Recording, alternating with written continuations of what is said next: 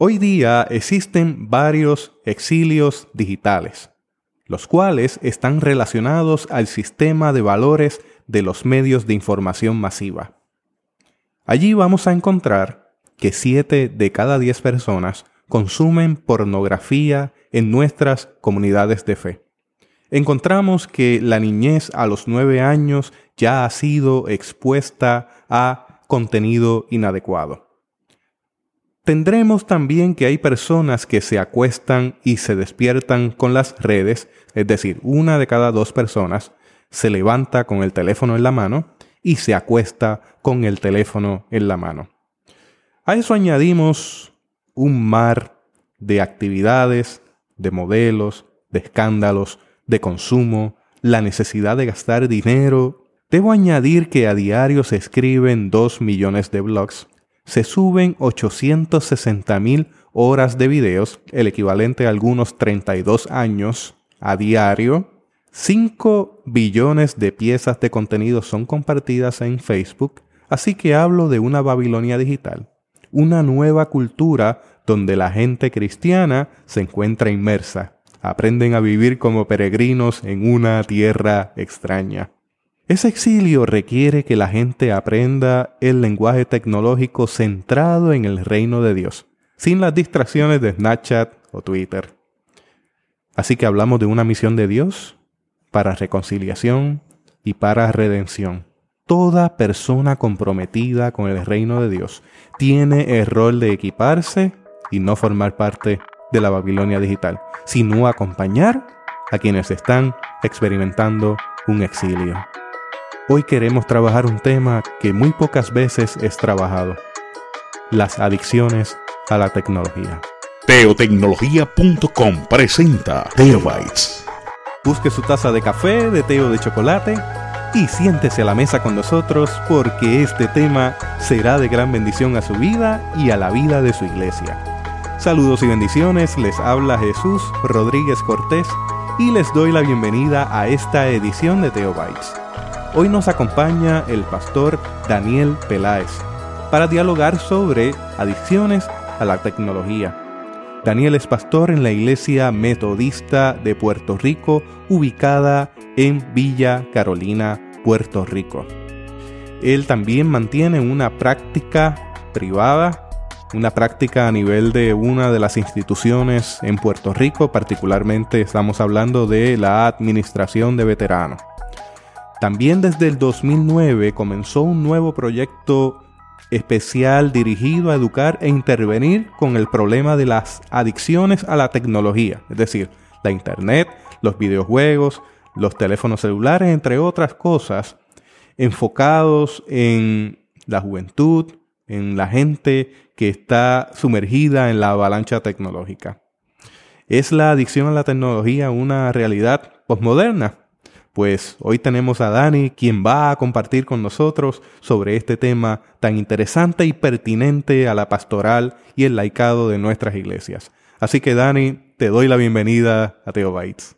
Muchas gracias Jesús y definitivamente es una buena oportunidad la que compartes conmigo para eh, llevar un mensaje de educación, un mensaje eh, de prevención más bien para que todo aquel que escuche pueda aplicarlo en su vida y también transmitirlo a otros que lo necesitan.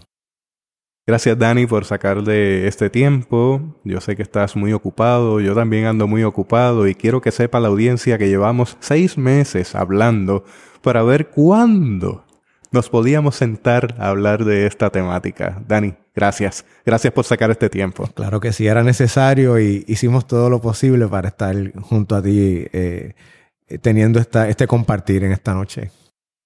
De forma progresiva, a mí me gusta empezar a definir las cosas. ¿Qué es la adicción a las nuevas tecnologías? Pues mira Jesús, la adicción a la tecnología técnicamente la podemos, la podemos definir como una de las adicciones de proceso. Eh, las adicciones de proceso son las llamadas compulsiones o adicciones psicológicas. Son aquellas que no tienen sustancia. La adicción a la tecnología cae dentro de lo que son estas adicciones, que tenemos otras adicionales que podemos mencionar. Son como la adicción a la comida, la adicción al trabajo, adicción al sexo, eh, adicción a las compras. Son adicciones o compulsiones en las cuales no tienen una sustancia que yo ingiero, que yo consumo, para, para producir el efecto, ya sea fisiológico o psicológico en mí. Es una adicción sin sustancia, es una dependencia psicológica en la que yo entonces voy creando, en lugar de consumir una sustancia, voy consumiendo tiempo en la actividad. A diferencia de la adicción química, que, es, que se mide por el, el nivel de consumo de sustancia, yo en la adicción a la tecnología mido la severidad de esa dependencia a base del tiempo en que consume la persona en la actividad cibernética. Eso crea entonces una dependencia psicológica. A diferencia de la, de la adicción química, que yo eh, eh, de forma externa ingiero o consumo una sustancia a mi cuerpo, en la adicción psicológica nuestro cerebro a través de neurotransmisores que se disparan en altas cantidades de forma inmediata cuando practico la actividad cibernética, promueve entonces que yo experimente sintomatología y rasgos de adicción. Y básicamente pues la definimos como, como tal en una adicción psicológica o una dependencia psicológica. Se menciona, y me corriges, que la actividad compulsiva como muy bien has dicho, genera una serie de interruptores a nivel neurológico. Correcto. Pero que también el cuerpo produce de alguna manera alguna sustancia interna, dopaminas. Correcto. Que produce endorfinas.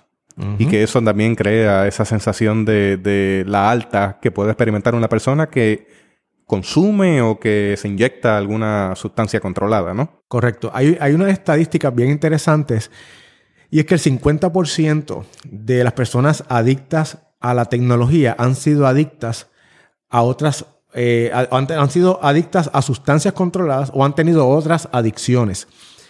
¿Por qué? Porque precisamente lo que experimenta una persona adicta a la cocaína eh, y, lo que, y lo que provoca la cocaína en su cerebro es lo mismo que provoca la adicción a la tecnología en el cerebro humano.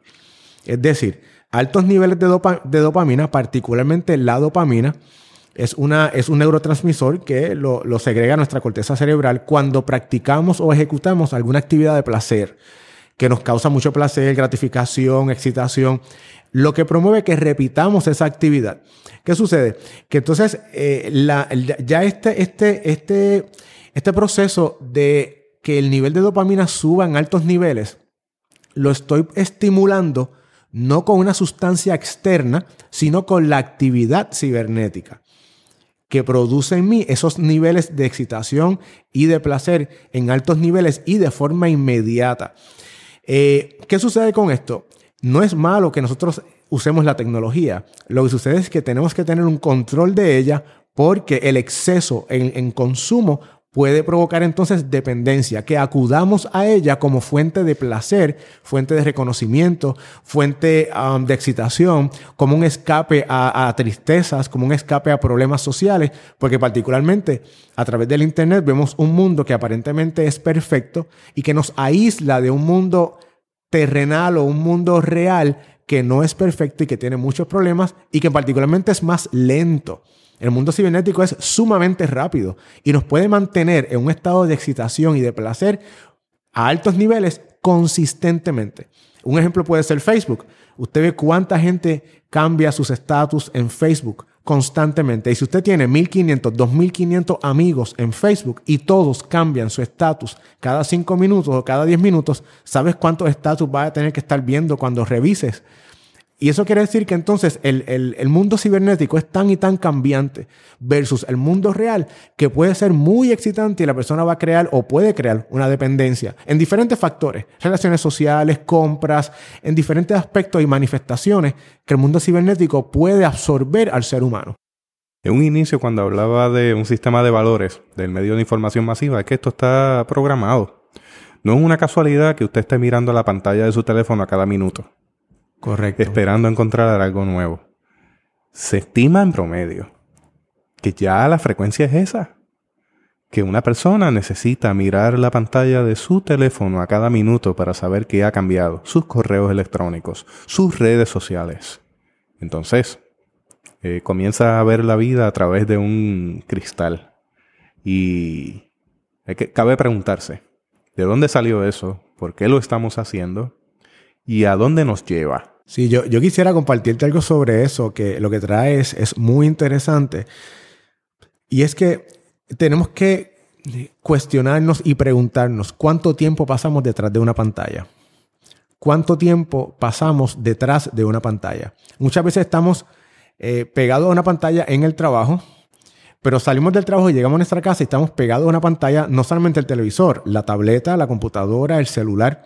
¿Cuántas horas pasamos detrás de una pantalla? Adicional a eso, también quisiera comentarte que la dependencia de la tecnología trae un proceso de comportamiento obsesivo compulsivo, es decir, la obsesión viene a través del pensamiento y la compulsión es la actividad. ¿Qué quiere decir eso? Que primero llega un pensamiento en mi mente que dispara la actividad. Es decir, yo tengo el teléfono celular en mi mano, llega un pensamiento automático a mi cerebro que dice chequea el celular, verifica el celular y automáticamente lo veo. También puede ser por observación, ya sea que yo observe a otra persona que tiene su celular, que está verificando su celular, y eso entonces provoca en mí una reacción o, una, conducta, que ejecute una conducta de verificar el celular. Obsesión, compulsión, pensamiento, acción. Pensamiento dispara la, la conducta. De la misma forma que cuando una persona está manejando, le llega un mensaje de texto o le llega algún correo electrónico o algún mensaje a través de Messenger, WhatsApp, Twitter, y sabe que está guiando pero aún así ejecuta la conducta. ¿Cómo? A través de un pensamiento que llegó por la notificación que recibe. Incluso al momento de dormir, el nivel de luz que emite el aparato está medido de tal manera que interrumpa, incluso si usted está en REM, o sea, en el estado más profundo del sueño, interrumpir ese ciclo para que usted torne su mirada al equipo por LEDs por la intensidad de la pantalla en ese momento, incluso, que es algo que a mí me molesta.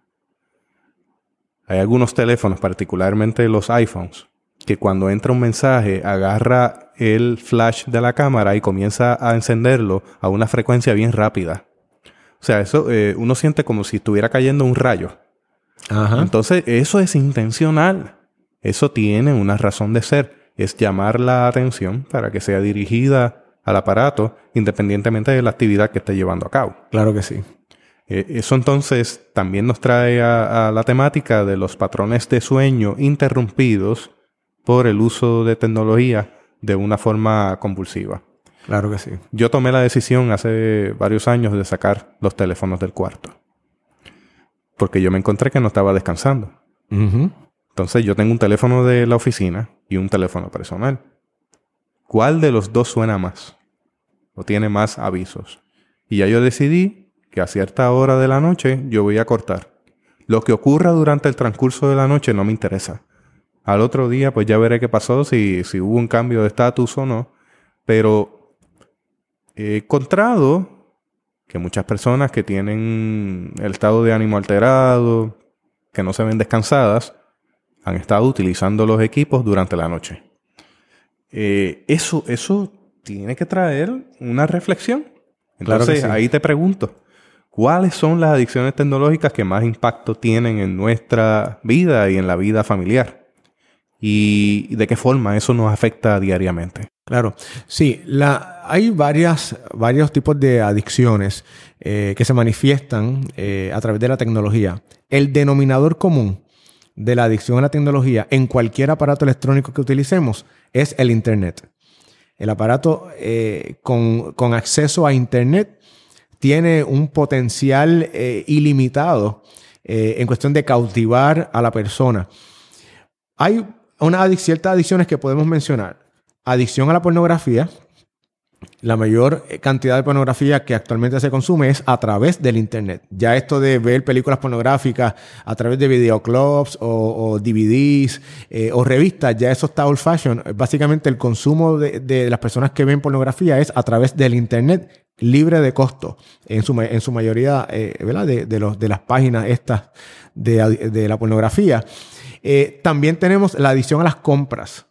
Amazon, eBay y eh, cualquier, eh, cualquiera que sea eh, la manifestación de alguien que quiera comprar artefactos o artículos online, si la persona ya tiene una adicción a las compras, de ir a tiendas físicamente, es mucho más fácil ser víctima de, esta adicción a las compras a través de las redes porque no tiene que sacar la cartera, el billete, la tarjeta, simplemente le da pay y si la persona tiene PayPal, tiene cualquier tipo de eh, aplicación para pagar, es simplemente darle un clic y entra, entra el pago y la persona recibe. Y bien interesante porque la persona que, consume eh, o que es adicta a las compras online, eh, ve esto como un juego de gratificación por el hecho de que compro y tengo la expectativa de que algo bueno va a llegar.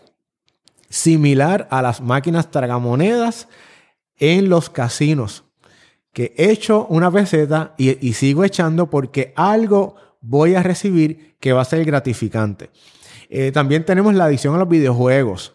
Los videojuegos que tanto conocemos, que quizás a la, época de los 80, 90, muchos de nosotros tuvimos, pero se jugaba en familia, se jugaba con, los muchachos del barrio, de la comunidad.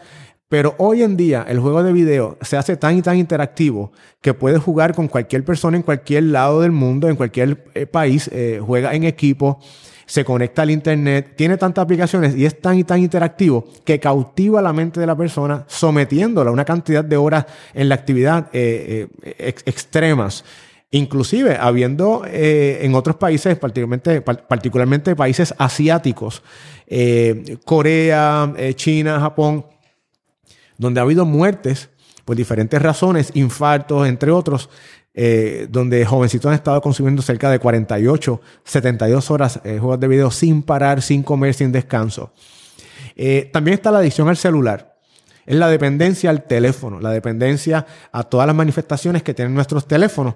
Siempre decimos de que el teléfono que tenemos actualmente es una computadora portátil eh, que graba videos, que graba audio, eh, que toma fotos, eh, que hace tantas cosas. Nuestro teléfono es, una máquina impresionante, los teléfonos modernos, los, teléfonos inteligentes, pero a su vez nos esclavizan, a su vez nos someten. ¿Por qué? Porque el teléfono celular puede ser una pieza que nos cautive de tal manera que nos olvidemos de la persona a quien tenemos de frente y nos conecta a un mundo cibernético 24/7. Es decir, yo puedo tener mi teléfono eh, eh, conmigo 24 horas al día y, puedo, y, ese, y ese artefacto pegado a mí me puede mover a mí a estar entonces conectado al mundo cibernético 24 horas, pero desconectado al mundo real.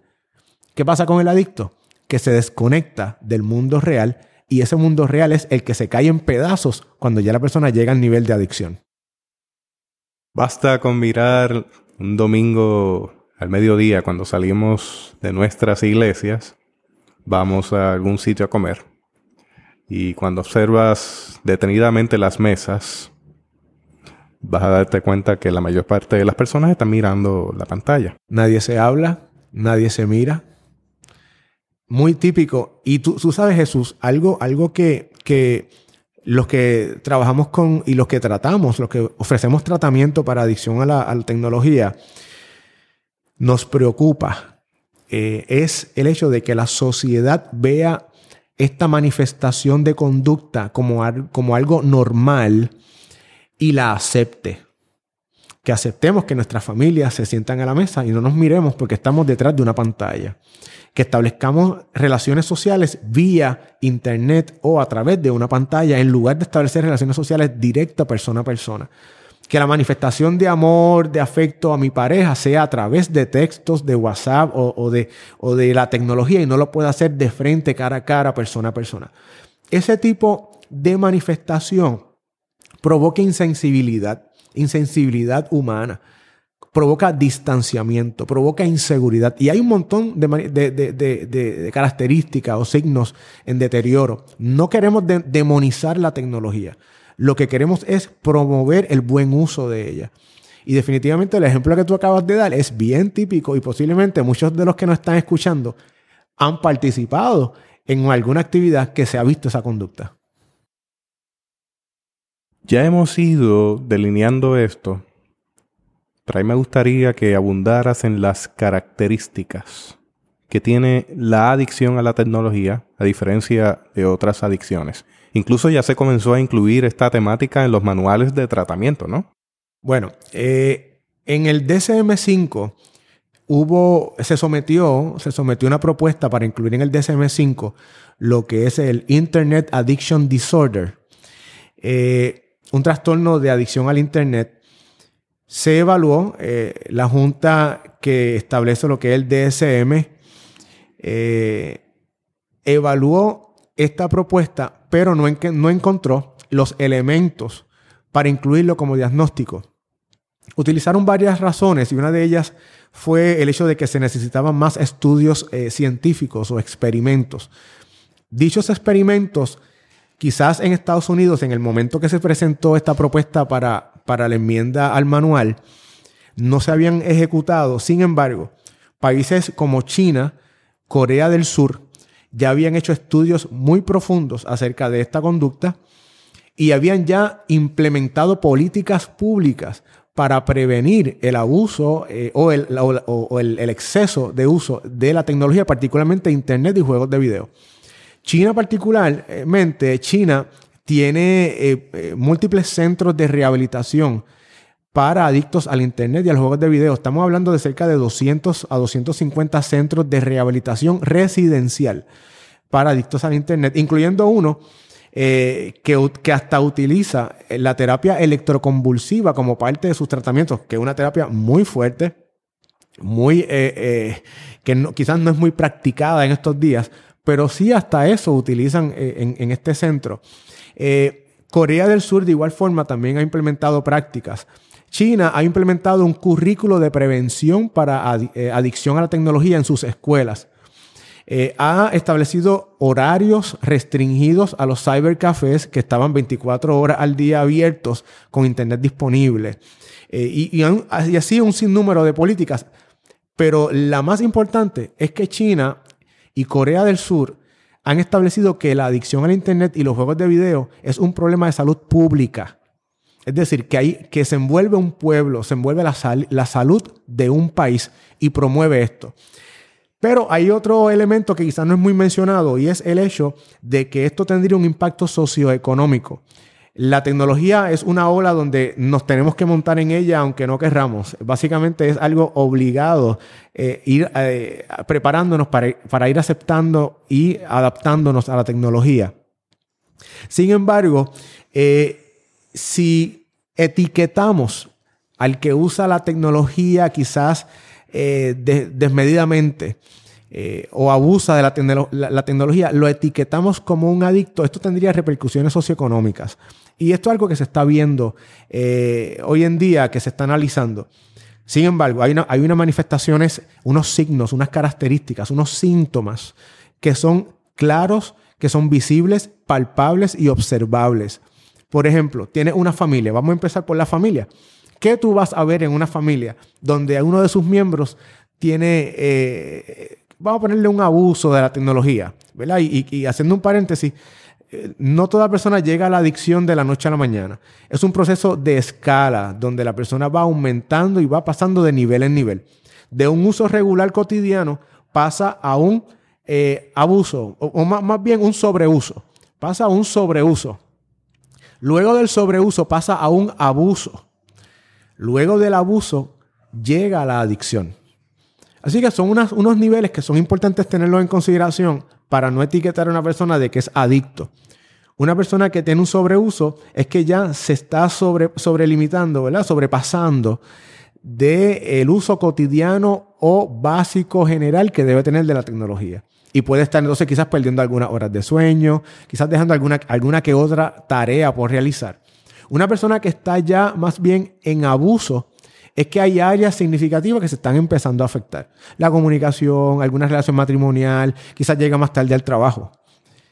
Cuando llegamos a la adicción, es que ya hay múltiples. Ya la enfermedad ha cautivado, ha dañado muchos órganos, múltiples áreas en la vida la misma persona en su biología, en su fisiología, se va afectando, las relaciones sociales, las relaciones en, el matrimonio, en el trabajo, inclusive tratar de usar eh, tiempo del trabajo para practicar, jugar juegos de video o, ejecutar tareas que no son relacionadas al trabajo, eh, con tal de no estar despegado. Y eso lo vemos constantemente, personas que pueden llegar a ese nivel. Ahora, en la familia vamos a estar viendo que las tareas en el hogar no se van a ejecutar correctamente. La persona adicta o quizás que tiene un sobreuso o un abuso de la tecnología va a obviar las tareas que de él o de ella se esperan. Cada ser humano tiene estatus. Tú y yo tenemos muchos estatus. Padres, estudiantes, empleados, miembros de una iglesia, son muchos estatus. Y al ser humano le encanta tener muchos estatus, muchos títulos, muchos puestos. Pues de cada puesto se espera unas tareas, se esperan unos roles.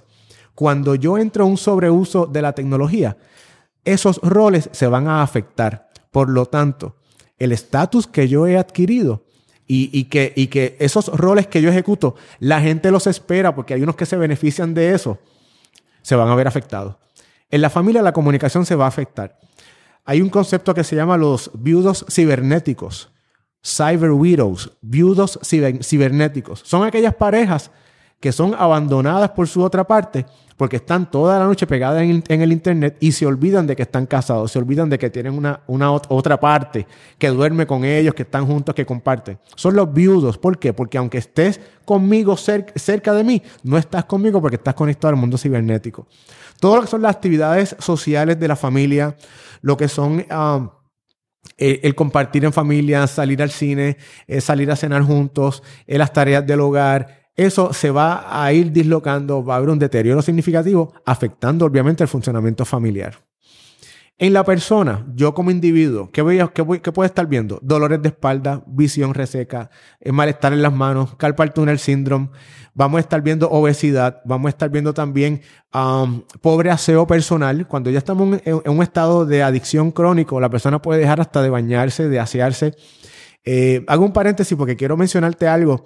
En, el último eh, documental o, serie investigativa que hicimos con el Canal 40, logramos visitar el, primer centro de rehabilitación residencial en los Estados Unidos para adictos a Internet que queda en Seattle, Washington. Se llama Restart Clinic, que lo dirige la doctora Hilary Cash.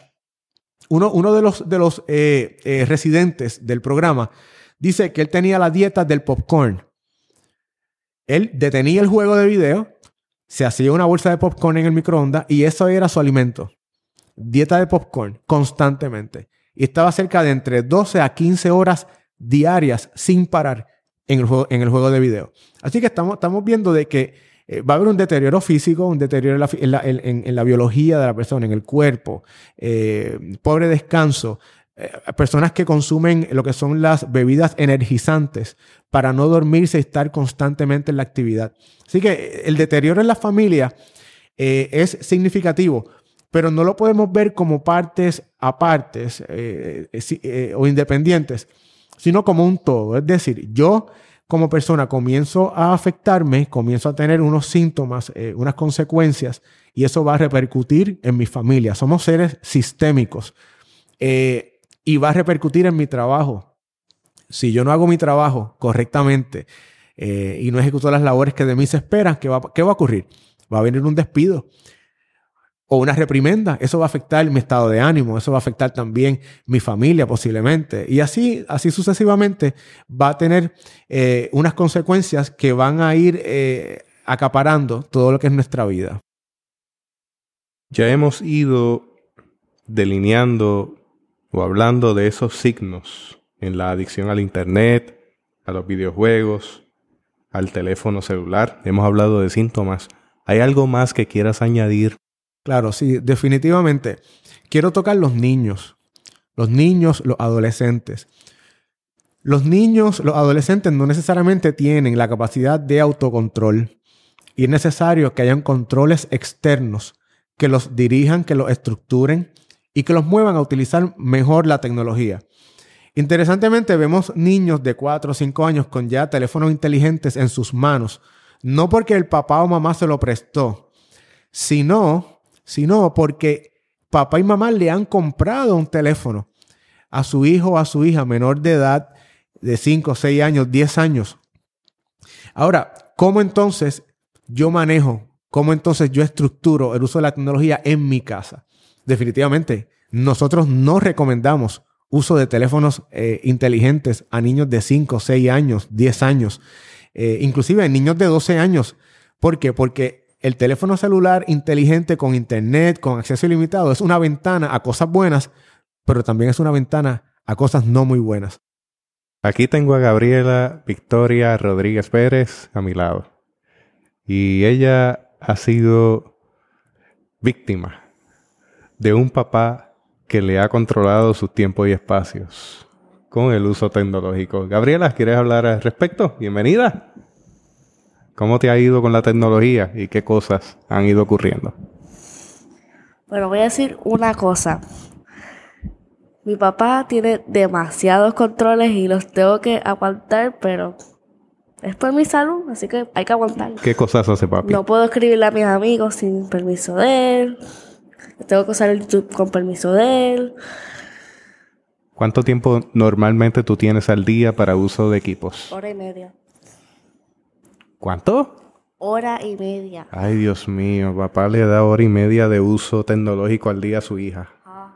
Pues mira, Jesús, yo, yo te quiero felicitar porque según la Asociación Americana de Pediatría, el tiempo en pantalla para un niño de la edad de tu hija es de dos horas tiempo en pantalla, fuera de lo que son actividades académicas. Es decir, no contamos el tiempo que quizás use la computadora para actividades escolares. Fuera de ese tiempo, dos horas tiempo en pantalla. Para, para aquel que, y aquella que nos está escuchando, la Asociación Americana de Pediatría establece que niños o infantes de 0 a 7 años no deben tener juegos de video, no deben tener acceso a celulares. De 0 a 5 a 7 años, no juegos de video. ¿Sabes eh, cuántos padres le compran eh, PlayStation, Xbox, PSP eh, a sus niños que tienen 3 años, 4 años? Y la Asociación Americana de Pediatría establece que es a partir de los 7 años. ¿Por qué? Porque interrumpe un proceso de desarrollo psicomotor y de socialización que es significativo para esas edades. ¿Por qué? Porque pueden escoger el juego, que es altamente gratificante y placentero, en lugar de jugar con mis amigos, en lugar de socializar, en lugar de establecer relaciones sociales. Adicional a eso, no desarrollo mis habilidades psicomotoras. Ahora, para niños ya después de 7 años, tiempo en pantalla, dos horas al día. Eso puede ser tiempo acumulado en televisión, computadora, teléfono o tablet. Claro, siempre y cuando esté supervisado por un adulto y que se sepa la actividad que está ejerciendo el niño o la niña. Ya cuando tienen 18 eh, años o más, tres horas tiempo en pantalla con supervisión. ¿Qué otra, otro, otro dato que se recomienda? no computadoras en los cuartos, no laptops en los cuartos. ¿Por qué? Porque una computadora en un cuarto no puede ser supervisada. Por lo tanto, ¿qué recomendamos? Que la computadora esté en un lugar visible donde el niño, la niña o el adolescente eh, pueda entonces ser supervisado por sus padres. Es bien interesante esto porque eh, los padres que nosotros eh, con los cuales intervenimos, que hemos tenido tantas experiencias clínicas, se le hace mucho, se hace muy difícil cambiar, hacer cambios en su estructura de familia porque requiere que ellos eh, supervisen, requieren que ellos dediquen tiempo. Muchas veces vemos padres que le entregan un teléfono a un hijo, el hijo se entretiene tan bien con el teléfono que es un alivio para los padres porque es como si fuera un descanso que me está dando. Y sabemos que eh, no necesariamente es un descanso. Eso puede repercutir en un problema mucho mayor más adelante. Eh, ¿Qué queremos? Mira, que sustituyamos esa actividad cibernética por una actividad no tecnológica, no cibernética. Pues vamos a jugar, vamos a jugar con, juegos de mesa, vamos a jugar con Lego, vamos a jugar baloncesto, pelota, vamos a correr bicicleta, vamos a jugar, vamos a, nadar, vamos a, hacer gimnasia, vamos a hacer tantas actividades que podemos, que, podemos y que tenemos disponibles eh, muy cerca de nosotros. Por eso conlleva esfuerzo de los padres. Esfuerzo. Y esa palabra es clave en este tiempo. Esfuerzo y tiempo. Nos quejamos de tiempo. La tecnología nos ayuda a ganar tiempo. Ya no tenemos que ir al banco a hacer fila. Pues vamos a usar ese tiempo. Eh, hay tantas cosas que podemos hacer. Mira, Jesús, yo, yo, mi, mi hijo, yo tengo un hijo de 5 años. En mi casa no hay juegos de video. Eh, y en mi casa hay canastos de baloncesto, hay, hay guantes de, de, de, jugar béisbol, eh, hay bicicleta. Hay juguetes que no tienen que ver nada con la tecnología o con el acceso cibernético. Él me pide, él me pide a veces el teléfono prestado para ver algún video, eh, siempre y cuando esté supervisado. Algún muñequito, alguna canción. Pero en mi casa hay instrumentos musicales. Claro, eso me cuesta a mí mucho trabajo. Eso le cuesta a mi esposa esfuerzo. ¿Por qué? Porque tenemos que dedicarle tiempo a actividades no cibernéticas. ¿Qué promovemos? Un desarrollo balanceado, un uso de la tecnología balanceado y yo le otorgo a mi hijo el artefacto electrónico que esté de acuerdo a su edad en, el, en la etapa de desarrollo que él lo necesite. Mi hijo no necesita un iPhone, mi hijo no necesita un smartphone en estos momentos de su historia. Ahora, hablo esto de los niños, de los adolescentes, porque los padres se creen a veces que el aparato electrónico es un juguete y no lo es.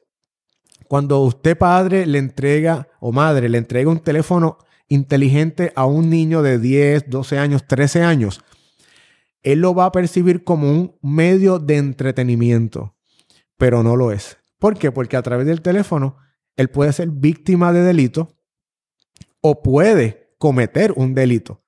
Y, el problema es que su ignorancia y desconocimiento lo puede hacer tomar una acción que pueda ser eh, penalizada. Pero entonces los padres son los responsables. Los padres son los que van a pagar las consecuencias en caso de, que ocurriera algo así. Te tengo un caso de que venía trabajando de camino aquí a la entrevista. Estuve cerca de 40 minutos hablando con una mamá que se levanta de madrugada porque escucha voces. Y va hasta la sala pensando que había personas afuera de la casa y ella sintió que las voces se alejaban.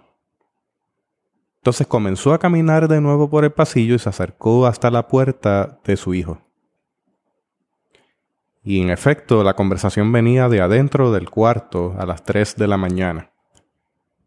Ella estaba escuchando que era una conversación de videoconferencia.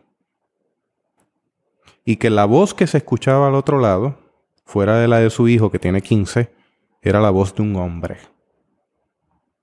Ella no quiso irrumpir para dejar que la, eh, eh, para que la persona no fuera a huir. Y fuera sorprendida en el acto y eso iba a traer otras consecuencias.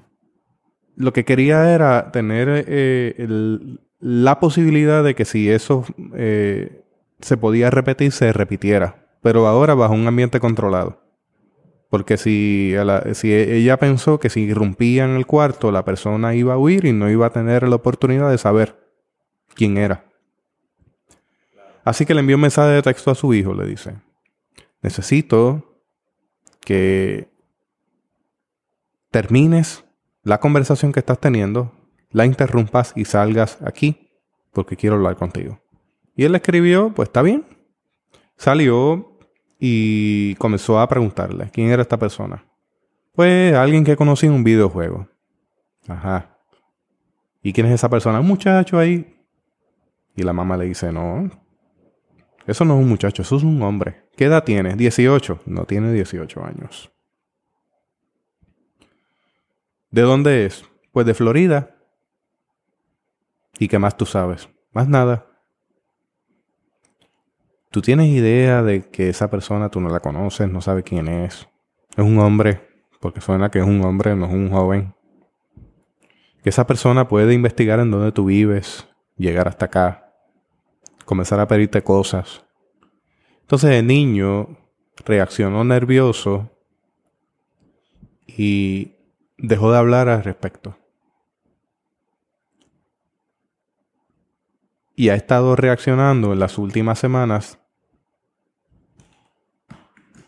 nervioso, aturdido, preocupado. Y esas son señales que levantan banderas. ¿Desde cuándo estaba ocurriendo esto? ¿Qué tipo de acercamiento estaba haciendo esta persona? ¿Cómo llega a él? Levanta muchas preguntas. Yo sugerí ocupación de equipos, verificación de equipos, y si en efecto hay algún abuso, eso tiene que ser referido a la agencia federal ICE, porque ya hay menores involucrados de por medio y pudiéramos estar hablando de una situación de abuso. Pero hay que buscar pruebas. Y en ese sentido, pues ella eh, actuó de tal manera de no hacer huir a la persona, sino dejarla en suspenso. Eso significa que va a regresar. A través de un videojuego. No, y mira, Jesús, lo interesante del ejemplo que traes es un, una frase que nosotros utilizamos mucho. Detrás de la pantalla, tú puedes ser quien tú quieras. Es decir, esa persona detrás del videojuego puede ser quien él o quien ella quiera ser. Y eso es un ejemplo de muchos. Es un ego alterado. Definitivamente. Definitivamente. Y eso es eh, un síntoma de un mal uso de la tecnología, un síntoma eh, de quizás una necesidad de más supervisión y de quizás, obviamente, la curiosidad, la exposición. Como te mencionaba ahorita, el Internet es un mar tan grande, tan grande, que la persona puede verse con tanta curiosidad de, de ver tantas cosas, tantas cosas. Y es algo, es algo que no acaba cambia todo el tiempo, todo el tiempo. Eh, estamos hablando de una, de una, velocidad increíble, o sea, lo que uno puede encontrar eh, eh, en, en, el Internet y en las redes. Por lo tanto, el enfoque no debe ser descubrir todo lo que está en las redes o todo lo que está en el Internet o en el mundo cibernético. Es mantener nuestro mundo real saludable, incluyendo las relaciones intrafamiliares, la supervisión, la comunicación. Cuán importante es que entonces yo pueda tener una, unos canales de comunicación eh, saludables, abiertos dentro de mi casa, donde yo pueda saber qué hacen mis hijos cuando están conectados al Internet. Y que tengan la confianza de decirme, ¿sabes qué? Recibí un email que no es muy adecuado, recibí una información que no me gusta, hay alguien, hay alguien que está eh, acosándome cibernéticamente, que son tantas las cosas que estamos expuestos. ¿Qué sucede? Que mientras más consumimos tiempo en la actividad cibernética, más propensos estamos a ser víctimas de algún delito o de alguien que esté pendiente, de, algo, de alguien que quiera hacernos una broma, pero en realidad no necesariamente una broma, podría ser hasta un delito. Y de eso tenemos que cuidarnos. Y eso es parte del uso saludable de, la tecnología. Mira, yo, yo quisiera mencionarte unos, unos, síntomas psicológicos para que la persona pueda, pueda más o menos autoevaluarse. Mira, eh, te voy a mencionar un listadito para que la, gente pueda hacer un checkmark. Cuando tenemos adicción a la tecnología, ya sea manifestación de juegos de video, celulares, computadoras, la gente va a tener un alto nivel de excitación. Va a mentir sobre el uso que le da la tecnología. Va a decir, no, lo va a negar. No, yo casi no uso el Internet. Yo casi no uso el Internet. Ahora, cuando el Internet se va, porque se va el Wi-Fi, se, hubo una avería, la persona abruptamente le da un coraje terrible, se irrita. Síndrome de retirada. Definitivamente. Definitivamente. Confusión entre la vida real y la virtual, ansiedad antes de estar conectado, disminución de la ansiedad cuando está conectado, aislamiento, bajo autoestima, reacciones violentas cuando no está en la actividad y esa reacción violenta disminuye cuando, cuando estoy en la actividad, pobre tolerancia a la frustración y hasta depresión. Pueden experimentar ansiedad, ansiedad severa, eh, incluyendo hasta necesidad de medicación y de, tratamiento farmacológico. Esos son algunos de los síntomas. Eh, ahora, ¿cuáles son los riesgos? ¿Qué, ¿Qué, persona está a riesgo de caer en la adicción a la tecnología? Personas que están solas, que se sienten solas, no que están solas, debo corregir, que se sienten solas. Las personas que tienen problemas matrimoniales, personas que tienen estrés o problemas laborales, personas que están en depresión, problemas financieros, inseguridad sobre la apariencia física o autoestima, personas que están en ansiedad, personas que están en dificultad de recuperarse a otras adicciones, personas con vida social limitada. Ven una ventana de socialización vía el mundo cibernético. ¿Y qué sucede?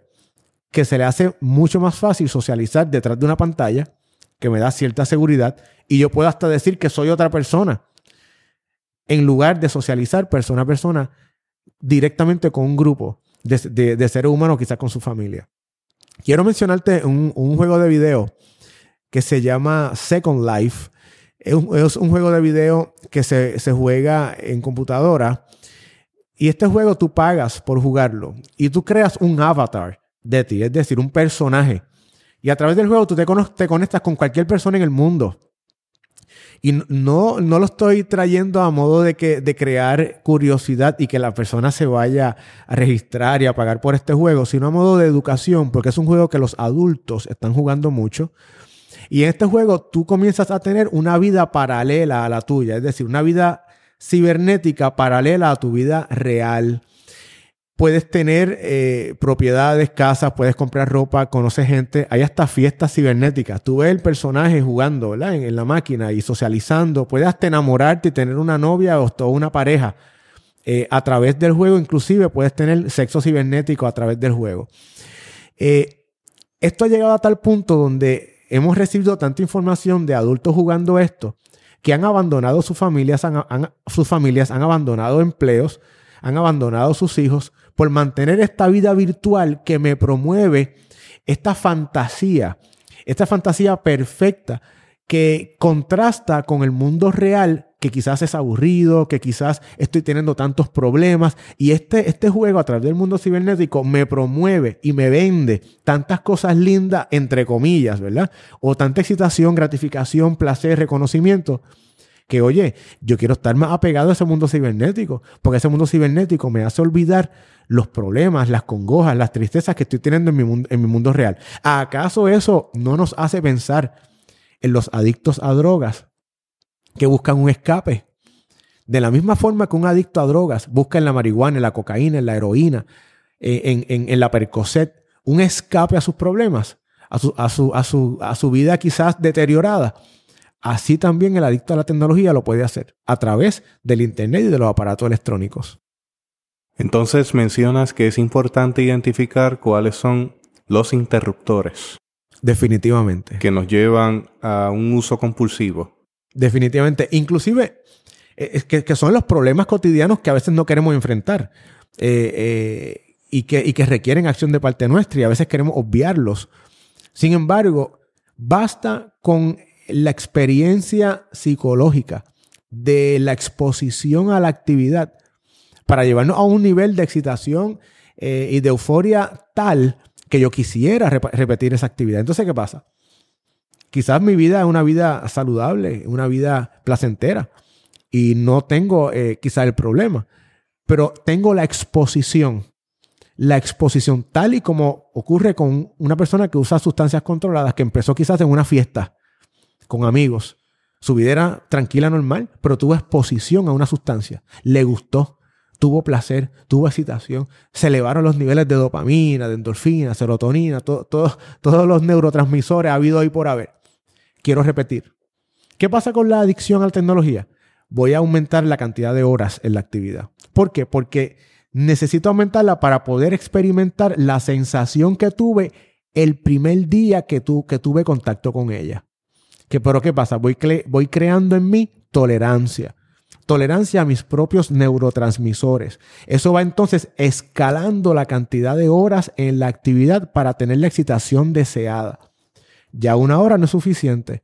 Sumo 2, 3, 4, 5, 6, 8, 12, 24, 48 horas. Eso promueve entonces un deterioro en todos los aspectos de mi vida. Crea también síntomas de abstinencia. Cuando detengo la actividad, siento irritabilidad, siento tristeza, empiezo, empiezo a experimentar malestar. Mira, hay uno de los libros eh, muy interesantes de los muchos que hemos leído y, en estas investigaciones por tantos años, que el autor dice eh, que él estaba adicto al, al juego World of Warcraft. De hecho, salió una película no hace mucho de World of Warcraft. Él instaló el juego, en, él tenía varias computadoras en la casa, insta- instaló el juego en una computadora sola, ¿verdad? Eh, eh, exclusiva para el juego. Luego de ya haber perdido a la familia, la, esposa le pidió el divorcio, los hijos consumían cerca de, entre 16 a 20 horas diarias en el juego. Perdió trabajo.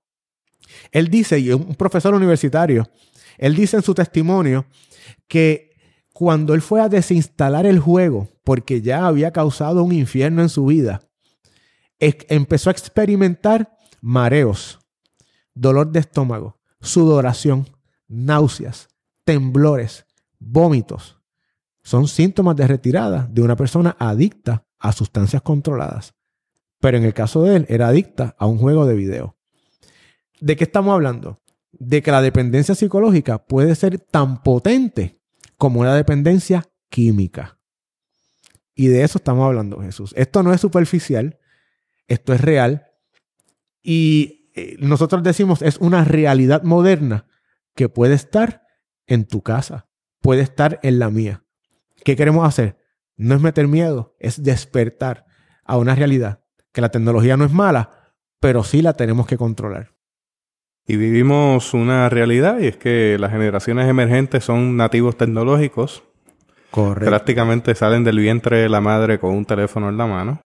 Definitivamente. Y a la luz de esa realidad que no podemos tapar, que no podemos ignorar y que no podemos demonizar. Yo creo que es importante eso, dejarlo claro. No estamos demonizándolo, estamos mm, dando unos linderos, unos puntos de reflexión dentro de las conversaciones dirigido a lo que sería dinámicas de familia.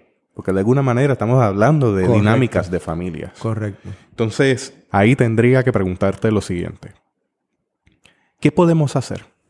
¿O cómo podemos hacer un buen uso de la tecnología y no caer en conductas compulsivas o en adicción? Hay varias cosas que podemos hacer. Primeramente, tener buena comunicación en la familia. Cuando yo compro un aparato electrónico que tiene conexión al internet, como puede ser un teléfono, una tablet, una computadora, un juego de video, hay que establecer reglas de juego en la casa. Reglas de convivencia con la tecnología. Cuándo se usa, qué tiempo se usa y establecer un uso saludable de ella y balanceado. Es decir, si yo tengo un niño, una niña, un adolescente que tiene un juego de video, pero no tiene ninguna otra actividad en la casa, sus padres no promueven ninguna otra actividad. Dígame usted qué actividad el niño va a preferir. A la única que esté expuesta, que es la del juego de video. Ahora, si yo le expongo a otras actividades que pueden ser placenteras, que inclusive conllevan desarrollo y esfuerzo físico para que también de esa forma se pueda desarrollar, pues mira, el niño, el niño puede entonces ver un balance y estar expuesto a otras cosas, a otro mundo, a otras, a otras experiencias. Así que ese primer punto es buena comunicación, buen balance, buena, el, buen establecimiento de horas, reglas, normas.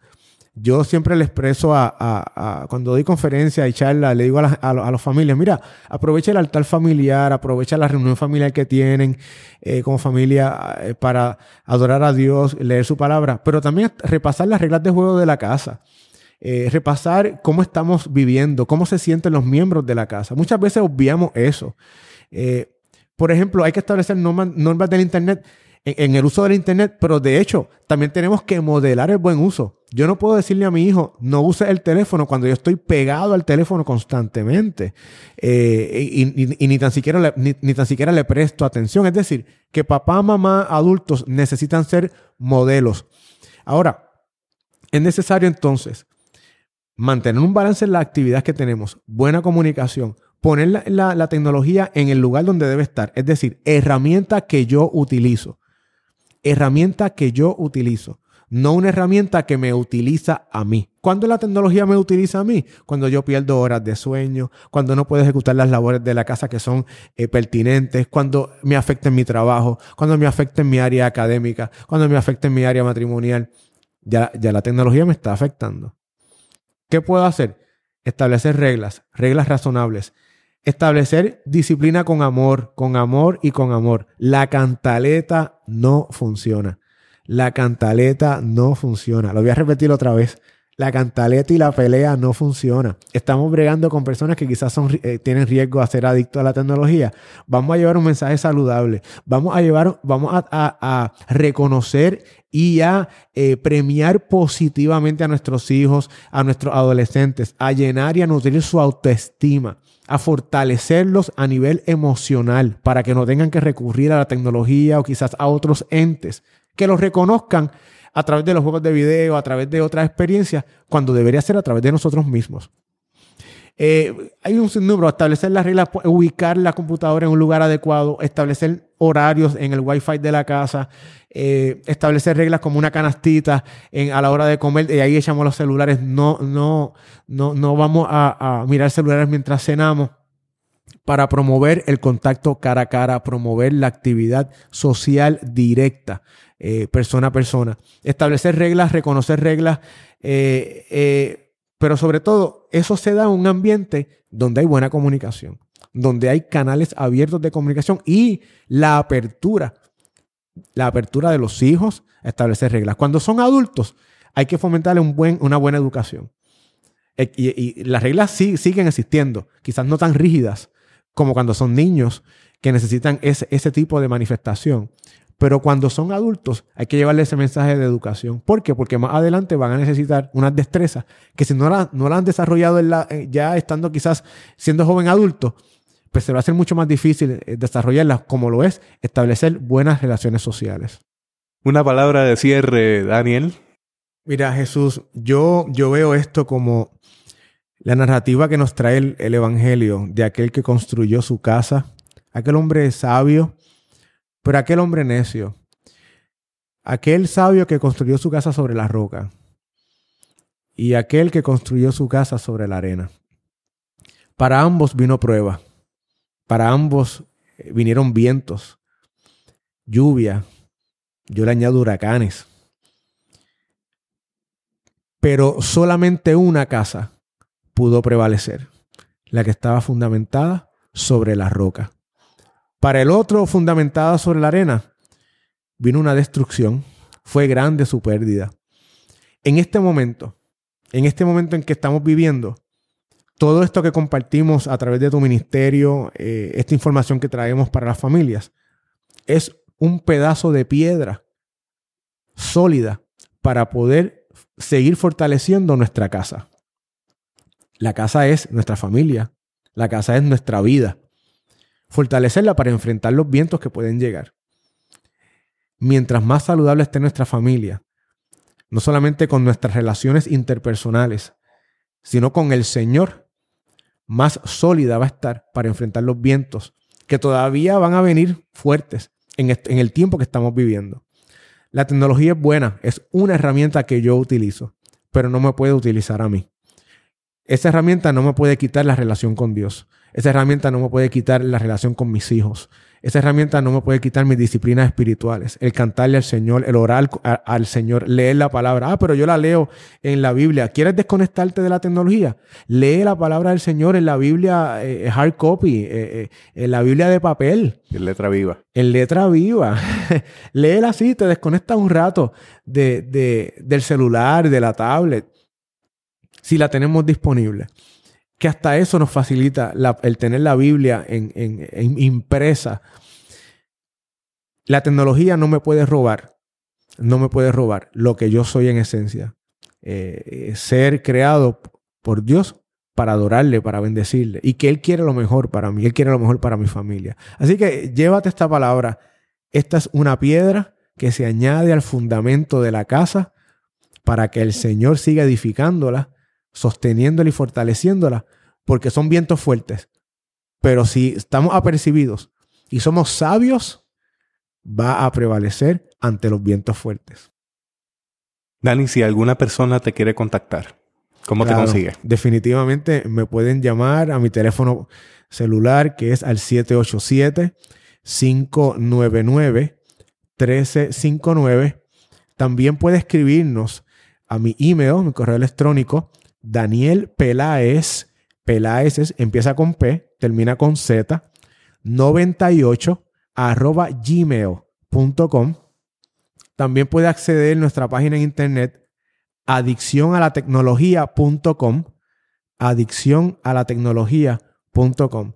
Eh, y obviamente, pues no, ahí hay información que nos puede contactar para cualquier conferencia, educación continua.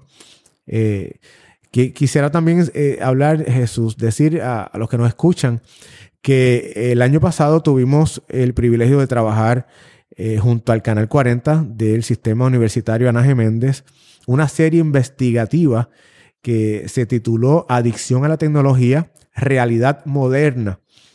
Pueden encontrar los capítulos en YouTube en eh, lo que es Sistema eh, TV Informa, o lo que es el noticiario de Sistema TV, o CTV Informa, eh, Adición a la Tecnología, y ahí pueden encontrar los cinco capítulos, que son muy interesantes, a tal punto de que esa serie investigativa fue nominada a un premio Emmy por su excelencia. Así que ese es el comienzo de un posible documental Sería el primer documental que se hace en Puerto Rico y quizás en los Estados Unidos sobre adicción a la tecnología, eh, abarcando un sinnúmero de eh, escenarios, incluyendo un que posiblemente tengamos eh, una visita a Corea del Sur para visitar uno de los centros de rehabilitación residencial. Precisamente esa era la pregunta que te tenía, si ese documental estaba disponible. Correcto. Yo me daré la tarea entonces de buscarlo y colocarlo en las notas del podcast. Claro que sí. Así que quiero invitar a la audiencia a visitar nuestra página en la internet www.teobytes.com y allí va a encontrar no solamente el podcast para poder escucharlo desde allí, también va a encontrar en las notas los enlaces de esos videos. Eh, le menciono que la, le menciono que la página de Teobytes fue atacada eh, cibernéticamente. He perdido mucha información lo que hice fue eh, redirigirla a una página nueva, eh, eh, temporera, en lo que reconstruyo todo y puedo crear la página nuevamente como estaba anteriormente. Esto se debe a unas temáticas en particulares. Hubo una temática que yo trabajé el año pasado, que cada vez que la coloco a correr en las redes me comienzan a atacar y es una sobre pornografía infantil y, y explotación en las redes. Wow. Donde establezco cuál es el estado de situación, cómo ha crecido la problemática 200%. Y eh, cuando yo coloco esa temática en la internet, eso activa las huestes. Y me han atacado varias veces. El año pasado me atacaron, lograron hacer un poco de daño, lo mitigué, pero este año lograron atacar al punto de, de, tumbar básicamente todo lo que yo tenía. Eh, aún así, pues no lograron dañar la información. La información está va a seguir estando disponible. Esto nos va a desalentar nuestro esfuerzo por tratar temas que son pertinentes e importantes para nuestras comunidades de fe. Así que resistimos y seguimos caminando y, en el nombre del Señor seguimos hacia adelante. Amén. Quiero invitarle también a visitar nuestro espacio de podcast en iTunes y en las diferentes plataformas de escuchar podcast. Visítenos allí, deje sus comentarios, su reseña, porque eso ayuda a exponer el podcast para que otras personas puedan accederlo. También le invito a compartir esta información importante en las redes. Usted conoce a alguien que tiene problemáticas con los sistemas de información, pues quizás este sea un espacio de diálogo. Así que le invito a compartirlo con personas amadas, con personas que usted entiende que esto le puede ser de bendición, de tal manera que podamos seguir promoviendo el diálogo. Dani, una vez más, gracias. Estoy más que agradecido por este espacio, por esta oportunidad y espero que se repita porque tenemos temas sobre la mesa. Claro que sí, Jesús, y definitivamente eh, quizás eh, el tiempo que tenemos fue, fue sustancial, sin embargo, pudiéramos estar horas eh, indagando, hablando sobre este tema. Así que yo invito a, a, los que nos están escuchando a que si les interesa llevar esto a su iglesia, a su comunidad, eh, llevamos ocho años con esto, no solamente eh, nos hemos preparado eh, profesionalmente, sino también somos terapeutas, ofrecemos eh, tratamiento para, para, estos fines y, queremos llevar este mensaje de prevención a la familia, queremos familias saludables y esa, esa, esa, es nuestra misión principal. Así que eso, todos los que nos están escuchando, compañeros pastores, amigos, hermanos, que se comuniquen y que, que haremos espacio para poder acompañarles.